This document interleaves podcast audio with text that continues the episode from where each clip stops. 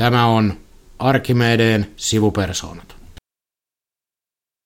Ja työmarkkinatilanne alkaa, jos ei nyt vielä rauhoittumaan, kun noita kuljetuksen lakkoja katsomaan, mutta ainakin sopimuksia meidän osalta rupeaa tulemaan, niin sivupersonat kääntävät katseensa kohti huhtikuuta eduskuntavaaleja ja mahdollisesti niiden jälkeen muodostettavaa hallitusta. Ruotimassa normaalit sivupersonat, eli Jari Rauhamäki. Morjesta. Ja minä, eli Petteri Oksa. Lisäksi meillä on meidän lisäksi osaamista paikalla insinööri- ja yhteiskuntasuhdepäällikkö Jussi Saloranta. Tervetuloa. Kiitos kutsusta. On hauska päästä herrojen kanssa keskustelemaan näistä aiheista. Mikäs mies on Jussi Saloranta, joka meillä on vieraan? No minähän olen Salorannan Jussi, että missä ikinä tarvitset hyvää miestä, niin tässä sivulla on sellainen. Mutta siis tota, me viedään jäsenistön ääntä ja tavoitteita päättäjien suuntaan, sitä viestiä, mitä, mitä tuolta tulee ja millä tavalla me pystytään parantamaan jäsentemme sosioekonomista asemaa. Mutta lähtökohtaisesti lähdet siitä, että insinööri on aina kopsussa ansella. Juuri näin. Ja nyt, koska sun sekä työtehtäviin että osaamiseen pitkältä ajalta kuuluu tämä vaalien ja politiikan ymmärtäminen, niin lähdetään katsomaan, mitä tämä kevät meille tuo tullessaan. Ja tässähän on kysymys aika pitkälle siitä, että yhteiskuntapolitiikka on iso osa edunvalvontaa siinä mielessä, että kyllähän meidän jäsenten eliolosuhteisiin vaikuttaa aika paljon se, mitä eduskunta ja politiikka tuottaa, että ei pelkästään palkankorotukset ja tesseistä ja vesseistä tulevat työsuhteen ehdot, mutta myöskin se, että mitä päivähoito maksaa ja mitä terveydelle tapahtuu ja mitä veroille tapahtuu, niin tästähän siinä on kysymys, että jos kokonaisuus kiinnostaa, niin kannattaa osallistua. Mehän ollaan sun kanssa semmoisia ääridemokraatteja, eli, eli ollaan aina lähetty siitä, että äänestäminen on keino vaikuttaa. On, ja sehän se on se ensimmäinen kehotus myöskin tuonne meidän jäsenistölle, että tee mitä teet, mutta käytä sitä ääntäsi, että vaikka kuinka harmittaisi tai tuntuu siltä, että politiikka ei hoida niitä asioita, niin ei se käyttämättä jättä, jätetty ääni sillä tavalla vaikuta. Ja mielellään ehkä sitten kannattaisi katsoa myös niitä teemoja, mistä on vaaleissa kysymys. Mitäs olisiko tota, herroilla näkemyksiä siitä, että mitkä on sellaisia keskeisiä kysymyksiä, mihin kannattaisi kiinnittää huomiota kevään vaaleissa? Tiedän niitä keskeisistä, mutta jos miettii tulevaa vaalikautta ylipäätään sitä seuraavaa ne neljä vuotta, mitä, mitä kysymyksiä hallitus joutuu käymään, käymään lävitse tai kohtaamaan, niin kyllä mä näkisin niistä isoista asioista, jos mä sanoisin taas kolme pointtia, niin on se, se Temmin ja YMn yhteensovittaminen nimenomaan, siis siellä on kymmenien miljardien hankkeet siellä vihreässä siirtyvässä. Ja siellä tota, meillä on siis kansallinen ilmastolaki tuli voimaan viime vuoden heinäkuussa ja meillä on tavoitteena Suomella olla hiilineutraali viimeistään vuonna 2035.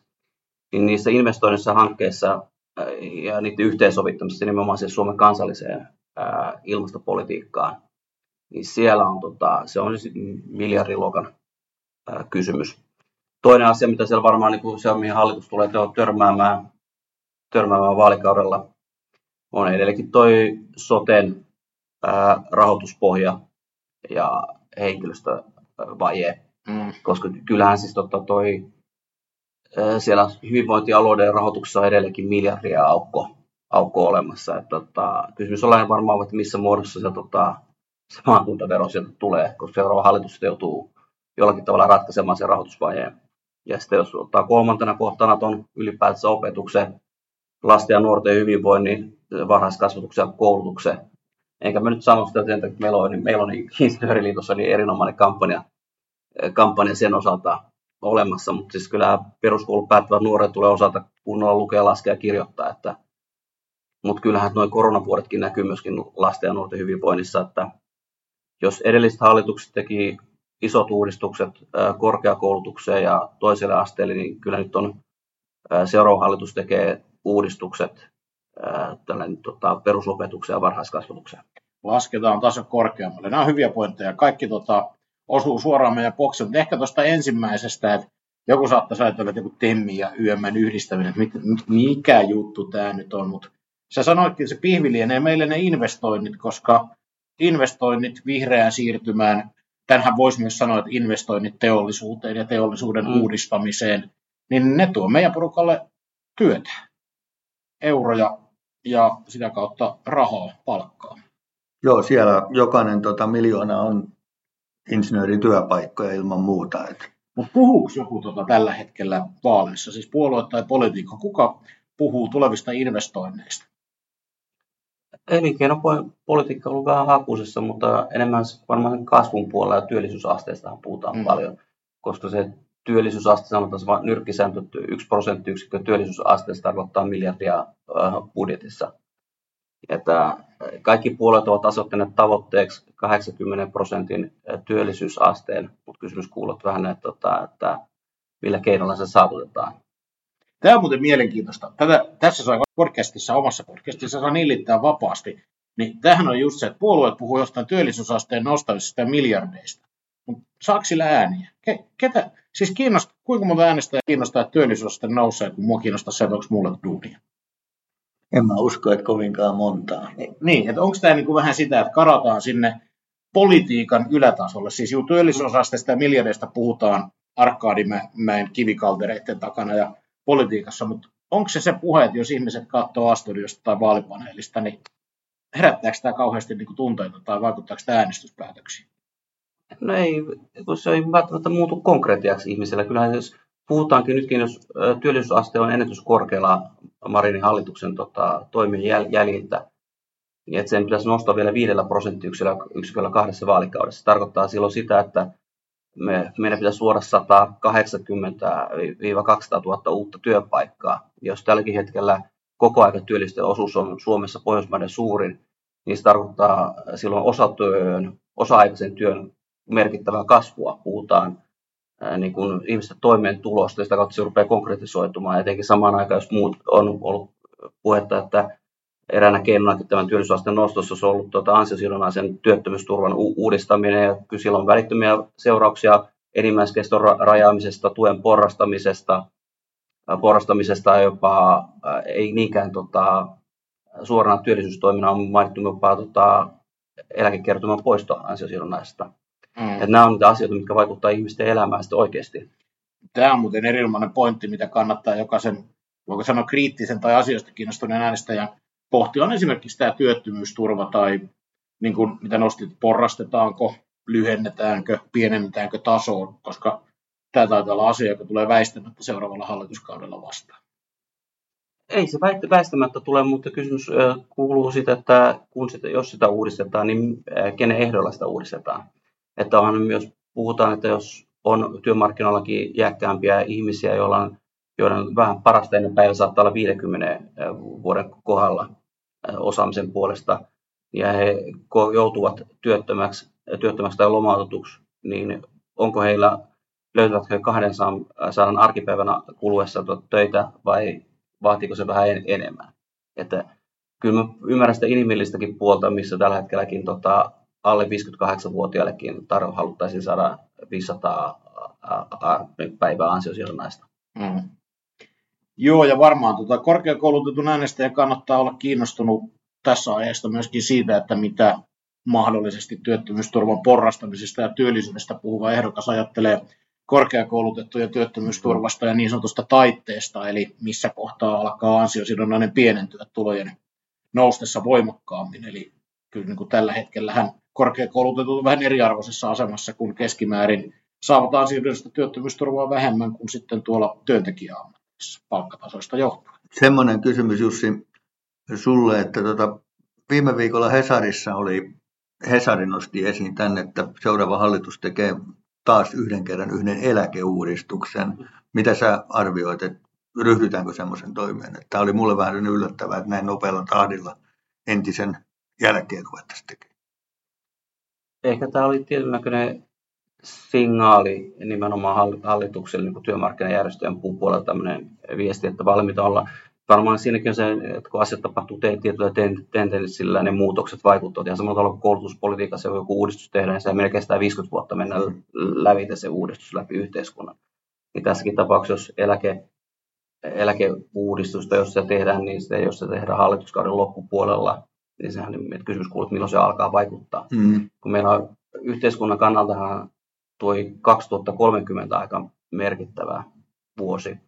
koska tämmöisen kuin elinkaariajattelun puolesta kautta sitä, minkä verran meistä itse kukin hyötyy ja maksaa, maksaa mm. tälle, maksaa tälle tota, valtiolle.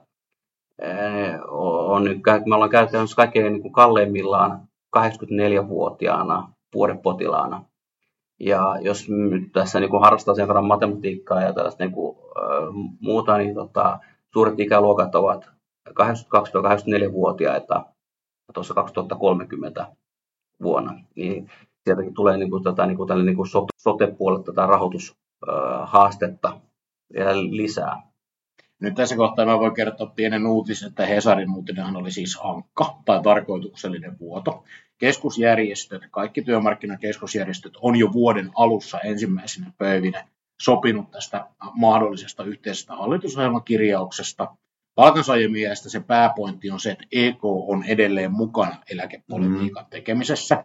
Järjestöt eivät ole sopineet mistään suuresta eläkeuudistuksesta koko vaalikaudella, vaan eläkejärjestelmän kulmien viilaamisesta ja niin sanotusta päivittämisestä. Eli voisin lyödä tässä kohtaa aika iso vedon jonkun kanssa, että isoa eläkeuudistusta ei ensi vaalikaudella tule. Mielenkiintoista Hesarin uutisessa, että kuka on sen tarpeelliseksi katsonut syöttää keskustelun käymiseksi ja mistä syystä ja minkä keskustelun. Mm. Mä en ole tästä ihan varma. Mutta niin kuin tämmöistä isoa eläkeuudistusta en usko, että ensi vaalikaudella nähdään. Se oli loistavaa, että tämäkin asia tuli tässä niin kuin selväksi, ettei ollut tässä epätietoisuudesta, että kun tätä on ihmetelty. Että... No tämä oli just eilen tuota keskusjärjestön hallituksessa esillä. Mm. Tämä oli ikään kuin asian päällä kerrankin. Mm. Mutta se, on, tota, se rahoituspohja on, on mielenkiintoinen etenkin niin kuin, niin kuin sukupolvien oikeuden näkö, ää, oikeudenmukaisuuden näkökulmasta. Että siis tällä hetkellä sehän on myöskin se asia, mikä keskusteluttaa niin nuoria kuin yrittäjiä mm. erittäin voimakkaasti. Että en tarvitse kehdata sanoa, mikä mun kantani tähän oikeudenmukaisuuden parantamisena, koska se saattaisi herättää aika paljon keskustelua. No. Se saattaa sisältyä tuolta se, että voitaisiin leikata nykyisiä eläkkeitä. Kyllä on hyvä, että et kerro sitä. Niin. niin. Koska tuota, nykyinen eläkejärjestelmähän on siis varkaus nuorilta, nuoremmilta sukupolvilta ollut aikanaan. Mutta jos siirrytään eläke, eläkevarkaudesta... Jari Elä, eläkevarkaudesta takaisin eduskuntavaaleihin, please. Joo. Hei, mm. Jussin se toinen pointti sotesta ja maakuntaverosta, että siis tämähän koskee kaikkia erinomaisen paljon, miten meidän hyvinvointipalvelut mm. toimii. Ja mun mielestä niin kuin ehdottomasti hyvää on, siis nyt voi, mun mielestä voi unohtaa, että ihan sama, mitä mieltä tästä tällä hallituskaudella nyt tehdystä sote-uudistuksesta on. Minusta oleellista, että se on tehty. Ja nyt voidaan, pitäisi voida keskittyä sisältöön. Siis että nyt on maakunnat ja hyvinvointialueet jaettu ja vastuut on jaettu vähäksi Se on nyt tehty. Nyt pitäisi saada se, miten toimia. Tämä raha on tota, mielenkiintoinen ja minusta tämä Jussin muotoilu, että mi, missä muodossa maakuntavero tulee. Eli voisiko tässä käydä niin, että meillä on sellaiset puolueet hallituksessa, jotka ei kannata maakuntaveroa, mutta toteuttaa sen eri nimellä? Voisi näinkin olla. Voisi näinkin olla. Mutta pääasia kai se on, niin kuin sanoit, että ää, se uudistus toimii jollakin tavalla ja se rahoitus järjestyy. Musta on ihan sama varmaan, että mikä, se, mikä sen veron nimi on tai se rahoituksen. Mm. Mutta Jussi on siinä oikeassa, että, että mitä mä oon kuullut, niin käppii siellä on joka puolella. Käppii siellä on, mutta kysymys varmaan on nimenomaan siitä, että me voimme, voimme pitää niin kuin yhteiskuntana kiinni sitä palvelulupauksesta, mikä on annettu ihmisille. Että siellä on tosi paljon ettei kenenkään tarvitsisi pelä, niin kuin pelätä omaa vanhenemista kautta mm. sitä, että sairastuu. Jossain vaalikunnassa mä oon muutaman tehnyt, niistäkin voitaisiin muutama sana ehkä vielä vaihtaa, niin kysyttiinkin sitä sillä tavalla, että pitäisikö maaku hyvinvointialueen rahoitusvaje täyttää, vaikka se merkitsisi leikkausta muista palveluista. Oli muuten vaikea kysymys. Se oli Hesarissa, joo. Oliko se Hesarissa? Mun mielestä Hesarissa. Mäkin olen vastannut nimittäin tuommoiseen kysymykseen. Se. Mutta tästä itse asiassa pääsee tähän talouteen. Et eikö näistä nyt ole jonkinnäköiset talous tai ennen kaikkea velkavaalit tulossa, kun eikö jokainen puolue tällä hetkellä käytännössä ilmoita, että nyt leikataan vähän se, että kuinka paljon ja miten poikkeaa? Onko mun havainto oikein? En mä tiedä, että onko tällaista, mutta sen mä oon havainnut, että tällä hetkellä on käynnissä tota, puolueet käyvät tämmöistä keskinäistä nokittelua, että niin kuin, eivät keskity oman talousohjelmansa esiin tuomiseen, vaan toistensa arvostelemiseen. Et musta se on ollut, minkä itse tämmöisen havainnon on tehnyt, että, että jos nämä on talousvaalit, niin niitä tullaan kampanjoimaan sillä tavalla, että kuinka huono on naapurin ohjelma, ei niinkään mm. kuinka hyvä on minun ohjelmani. Tämä on mun havainto. Mä oon vähän niin kuin ollut havaitsevana, niin samaa, koska mä oon, tämä tuntuu jotenkin, että olisi niin vähän kaikki vastaa kaikkia sota tällä hetkellä tai kampanjoinnissa. Juuri näin. Että, tota toi, että enemmän, en todellakaan haluaisi olla se hallitustunnustelija tämän jälkeen, joka esittää kysymyksiä, ehkä aika julkisia kysymyksiä eri, eri puolille heidän tota, halusta yhteistyöhön, koska toi, ei kukaan pysty antaa, antaa siimaa siinä tota, niissä vastauksissa, mitä annetaan. Koska tota, sehän niitä vastauksia voidaan käyttää sua vastaan. Mm. Että toi, vaikeaa, haastavaa tulee. Mm. Joo, ja tässä on myöskin, mä vähän on niin kuin, tätä pelännyt, koska kaikki, ehkä vasemmistoliitto, siis yhtään isommista puolueista ei mitään hirveitä leikkauksia esittänyt, mutta kokoomus on, keskusta on, demarit on, niin kuin miljardiluokat ja muut eroa. Sitten puolueet nokittelee siitä, että kuinka paljon kukin on valmis leikkaa ja mitä se oikeasti tarkoittaa. Ja se on, se on vähän outoa keskustelua. Sellainen siis, no, talouden tasapainottaminen on tärkeää, mutta mä en tiedä keskustellaanko oikeista asioista. Tai sitten se voi osittain olla jopa niin kuin, ei välttämättä leikkausta, vaan sen niin kuin menojen, menojen kasvun kulmakertoimen pienentämistä. Mm. Koska sehän ei ole leikkaus, vaan se on niin kuin, hillitsee vähän sen budjetin, budjetin kasvua. Joo, että pannaan niin kuin tavallaan taloutta, ruvetaan elää enemmän tulojen ja menojen mukaan. Mm. Sitä tarkoitat sillä kulmakertoimella. Voisiko uskaltaa ennustaa, että kävi vaaleissa miten tahansa, niin seuraava hallitus tulee jakamaan uusiin hankkeisiin huomattavasti vähemmän rahaa kuin nykyinen. Uskon näin käyvän. No. Mä palaan tuohon, kun mitä sanoit siitä, että tästä leikkauksista, niin itse olen miettinyt sitä, että kuinka paljon se innostaa äänestäjiä äänestämään, jos kaikki puolueet julistaa semmoista talouden jeremiaa ja, ja, ja semmoista, että synkät ajat ovat tulossa, niin, mm. niin musta alkaa tuntua siltä, että se alkaa niin karkottaa ihmisiä tästä niin äänestämisen, äänestämään menosta. Voiko niin. käydä näin? No mun mielestä voi käydä, ja varsinkin jos rupeaa näyttää siltä, että tota, ö, kaikki on suurin piirtein niin kuin isossa kuvassa kuitenkin samaa mieltä. Siis, ja sitten varsinkin tämä keskinäinen mm. nokottelu, että sun ohjelma on huono, niin, niin se ei varsinaisesti lisää kyllä äänestysaktiivisuutta kenenkään kohdalla. Niin, tai jos se puuttuu se vastakkain asettelu, koska jos miettii puolueiden näkökulmasta sitä, niin ehkä sehän menee sillä, että sun tavoitteena on aktivoida omat kannattajat äänestämään ja passivoida toiset. Onko se taktiikka? No siis yleensä se voi olla taktiikka. Toinen taktiikka on siis se, että tota, nostaa äänestysaktiivisuus maailman su, su, suureksi. Suurin, joo. Suureksi. Siellä tota, kysymys siitäkin on siis se, että, tota, että saa mahdollisimman paljon itse ääniä kautta liudelle to, mm. to, toista ääniä. Mutta mun mielestä tota, mä oon käyttänyt nimitys tästä tulee kolmannet koronavaalit tota, kunta- ja, kunta- ja aluevaalien jatkoksi, jossa kotimaan äänestysaktiivisuus laskee. Ja kysymys kuuluu, että minkä verran se vaan laskee. Koska silloin kun tehdään laskevaa äänestysaktiivisuutta vastaa kampanja, kampanjoita, niin tota, se tarkoittaa silloin, että sun pitää saada omat mahdollisimman mm, aktiivisesti. Mm, ja silloin se tarkoittaa tosi hyvää kovaa viestiä. Ja nimenomaan se on siis taas sen niin kuin vaalien jälkeisen yhteistyön kannalta, kun päivät tuppaa olemaan peräkkäin, rukkaa olemaan peräkkäinkin, niin tota, pitäisi elää vaalien jälkeenkin jollakin tavalla voisiko tätä analyysiä olla nyt tehty, kun viesti tuntuu olevan kovia muiden puolueiden ohjelmista. Eikö sillä vähän yritetä läksyttää omia riviä ja äänestämään? Kyllä, mutta tota, olen tässä Suomen kuvalehdessä tosi mielenkiintoinen ää, niin kuin taustatutkimus, taloustutkimuksessa teettämä tutkimus tota, puolueiden kannattajista, että meillä on mielenkiintoinen vaalit tulossa, koska sen tutkimuksen tai kyselyn mukaan Meillä on laskeva äänestysaktiivisuus, mutta siitä huolimatta kolmen suurimman, viime, viime eduskuntavalle suurimman puolueen äänestäjäkunta on kasvamassa. Äänimäärät on kasvamassa. Mm. Ne on täysin poikkeuksellista. Mm. Niin, eli ne imee sitten muilta. Joo.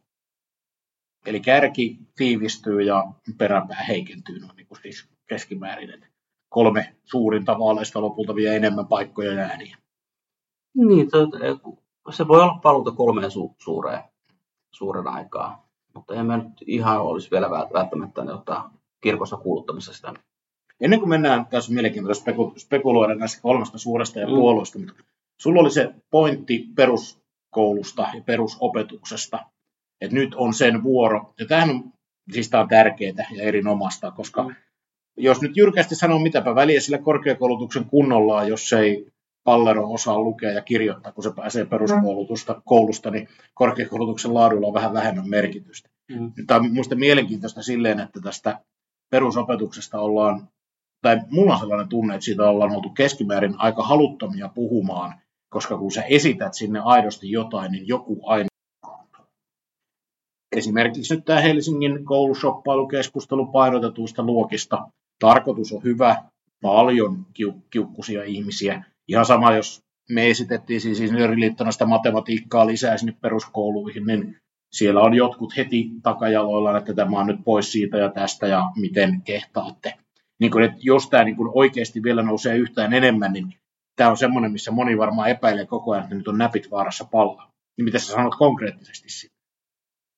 Niin, tämä on vähän semmoinen tämä koulukeskustelu. Mä olen vähän, on sun kanssa samaa mieltä siitä, että, että tässä niin kuin, tämä on semmoinen keskustelu, että kun sä siihen osallistut, niin aina niin kuin, sä voit tulkita, joku voi aina tulkita, että sä tökit jotakin ihmistä. Mm. Sä voit tökkiä opettajia, sä voit tökkiä vanhempia. Mutta tämäkin on niin tärkeä asia, tämä lukemistaito, matematiikka ja kirjoittamisen taito. Kyllä meidän pitäisi kaikkien yhdessä puolueesta riippumatta ja, myös ihmisistä riippumatta niin ottaa tämä niin tosissaan. Et eihän, eihän me pysytä millään tavalla kansakuntana kansakuntien joukossa, jos, me, jos peruskoulu ei ole kunnossa. Tämä on minusta sellainen asia, että pitäisi, pitäisi hyväksyä se kritiikki, kritiikki ja keskustelu tästä aiheesta, vaikka se tuntuisi jostakin pahalta. Niin, tai mä veikkaan, että ei sano hokkuspokustemppuja ole, mutta me voidaan esittää monia eri eh, vaihtoehtoja niin siihen oppimisympäristöön ja oppimistilanteeseen, opetuksen laatuun ja nimenomaan. Tämä varmaan tota, jos tietää itsekin, miten oma keskittymiskyky on laskenut tuon älypuhelimen tutulon mm. jälkeen, että ehkä sitä räplää vähän väliä, että tästä tehdään jotain muuta kuin esimerkiksi keskustella podcastissa, niin, niin, tota, niin tota, se on varmaan nuorille vielä ihan sama, sama tilanne siinä, että äh, se on varmaan monen osa sum, summa, summa, että ei pelkästään, ei me voida syyllistää pelkästään niitä nuoria, nuoria niistä laskentuneista, niin heikentyneistä oppimistuloksista, vaan kyllä meidän täytyy katsoa kokonaisuutta, kaikkia osia sitä palasta, niin myöskin sitä oppimistilaa oppilaita, että voidaanko millä tavalla tukea heitä. Ja myöskin sitten opettajia, että pitää meidän aikaisemmin ottaa, niin kuin, onko heidän tota, niin kuin osaamisessa jotain sellaista, mitä, mm. me voitaisiin kehittää.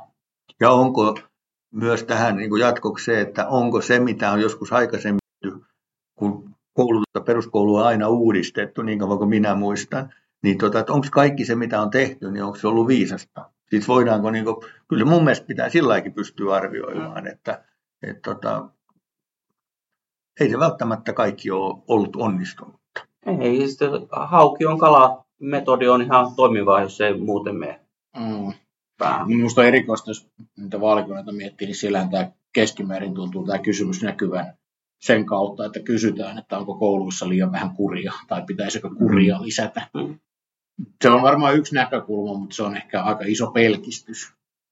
Niin kun se kurin väheneminen johtuu ehkä aika monestakin muusta tekijästä kuin koulusta itsestään. Ja nyt mä menen niin vaaralliselle alueelle, kun sanon tämän. Mutta tota, sanon kuitenkin. Me niin. puhuttiin jo niistä eläkkeistä. Niin, niin, niin, niin, se, että... Ei voi mennä edes syvemmälle Niin, niin toi, että kyllä pitää myös miettiä sitä, että mikä on se koulun ja, ja tota, kodin suhde, mm. mitä siellä, mitä koulussa tehdään, mitä mm. kotona tehdään ja mikä on näitä, niin kuin, nämä pitää pelittää, pelittää niin kuin jollakin tavalla yhteen. Niin, että kotona eletään kuin pellossa, niin ei voi odottaa, että koulussa oltaisiin kurissa ja järjestyksessä. Ja sitten se on päivän selvä asia, että, että pelkästään koulun opeilla ei kaikki onnistu. Että kyllä sen koulun pitää, sen on aina pitänyt tukea lasten koulunkäyntiä jollakin tavalla. Et ilman sitä on vaikea onnistua mun mielestä. Mm. On ja myöskin, myöskin mitä oppii sen ulkopuolella. Kyllä. Elämästä ylipäätään. Ylipäätään, juuri näin. Ihmisenä toimimista. Isäukko sanoo aina, aina sitä, että ei, ei se mitä oppii koulussa, koska, koulussa, koska en osaa, osaa kaikki, vaan mitä, mitä muuta oppii sen ulkopuolella. Mm. Ja sitä, niin kuin se, se, on myöskin työn tekemisen ase, asenteesta ja muusta, mitä tulee.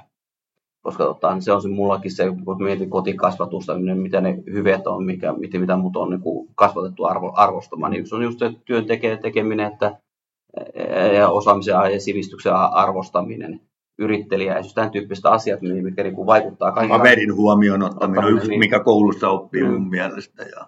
Sosiaaliset taidot, ja että miten toimitaan ryhmässä ja mikä on hyvä, mikä on so, sope, niin kuin sopiva ja mikä, mikä ei. Se on just näin. Miten sitten, tota, jos nyt vähän kuitenkin spekuloidaan, niin vaalituloksella on aika paljon merkitystä sitten tulevaan hallitukseen, niin miten meidän käy? Meillä on pitkään Gallup-johtaja ollut, joka menee nyt laskevalla käyrällä, vai onko se, laskeva käyrä ei koskaan pääse siihen, että onko vaalien voittaja selvä? Kokoomus vie. Minun mielestä ei ole. Ei ole. Mm. Mitä Jussi sanoo? No kun mä enemmän mietin sitä muutosta, koska tällä hetkellä kyselyt, kyselyiden mukaan se suuri muutos on se, että tota, kokoomus nousi, nousisi opposition niin kuin asemasta suuremmaksi puolueeksi. Mutta se, mikä on siis se, että myöskin Marin pystyy olemaan niin, niin kuin, ensimmäinen puheenjohtaja sitten Lipposen ja Sorsan, joka pystyy niin kuin pääministeriasemasta viemään oman puolueensa niin kuin vaalivoittoon, sillä että kannatus kasvaa. Ja, mm. Mutta se kysymys kokonaan, toinen kysymys, pystyykö se uusimaan pääministeriyden koska ainoastaan Sorsa pystyy tähän temppuun 83 kolme eduskuntavaalissa Mano Koivisto ilmiön, Manu ilmiön niin kuin tukena. Lipponen 2003 sai puolestaan tota, kanssa pysty nostamaan kannatusta, mutta menetti pääministeriyden. Ja, tota, siinä määrin tota, toistako historia 20 vuoden sykleissä tätä asiaa, että myöskin mielenkiintoinen kysymys on se, että jos Harri Holkeri oli 87, tuli pääministeriksi, Jyrki Katainen tuli 2011, ja nyt, nyt jos tota, sitä pääministeri viittaa sovitetaan, sovitetaan Petteri Orpolle, niin se, että niin sekin teki tämä sykli puolittus koko ajan. Mm. Että, Mutta sehän tukisi tätä politiikan tahdin kiihtymistä. Mm, niin. Tota, onko tämä kahden kauppa ja kolmannen korvapuusti vai onko, näettekö te, että perussuomalaisilla on mitään jakoa tässä, kun kilpaillaan suurimman puolueen asemasta? Perussuomalaiset on kunnon ravihevonen. Siis nehän on ollut kaksissa eduskuntavaaleissa vaalipäivänä suosituin puolue. Perussuomalaiset saa tehdä kampanjaa. Että... Eikö tässä nyt, mä tiedän, joku muu on ehkä laskenut paremminkin, mutta sen verran mitä mä oon vilkkuillut käyriä, niin että jos perussuomalaiset ottaa samanlaisen loppukirin kuin parilla viimeisellä kerralla, niin nykyisiltä pohjatasolta ne voittaa vaalit. No mä lähtisin kyllä siitä, että tota, se 20 prosentin kannatustason ylittäminen näissä eduskuntavaaleissa on kyllä aika työ ja tuska takana. Eli kukaan ei ylitä 20. Viime eduskuntavaaleissa tehtiin historia, että alle 20 prosentilla tultiin suuremmaksi puolueeksi mm. ensimmäistä kertaa eduskuntavaalien historiassa, ja se oli 17,7 se kannatusprosentti. Sitä, jos sitä niin kuin, vaikka parilla prosenttiyksiköllä niin kuin, kannatus kasvaisi, niin se on edelleenkin alle 20. Mutta toisaalta, niin kuin sä sanoit aikaisemmin, että nyt näyttää siltä, että kolme suosituinta vetää enemmän ääniä ja muuta, niin sehän voisi johtaa siihen, että kaikki on lähempänä 20 ja joku ehkä ylikin. Se riippuu sitä äänestysaktiivisuudesta. Tuota, tuota. Ja tämä mun mielestä tähän perussuomalaisiin nähden, niin äh, vaikka onkin vähän tympeä aihe aina, että kuka hyötyy tai ketä haittaa matala äänestysaktiivisuus, niin perussuomalaisilla taitaa kuitenkin olla eniten sellaista äänestäjäkuntaa, jonka äänestämään lähteminen on kaikkein niin kuin kyseenalaisinta, tai niin kuin, niin kuin pisimpään mietitään, että lähdetäänkö äänestämään.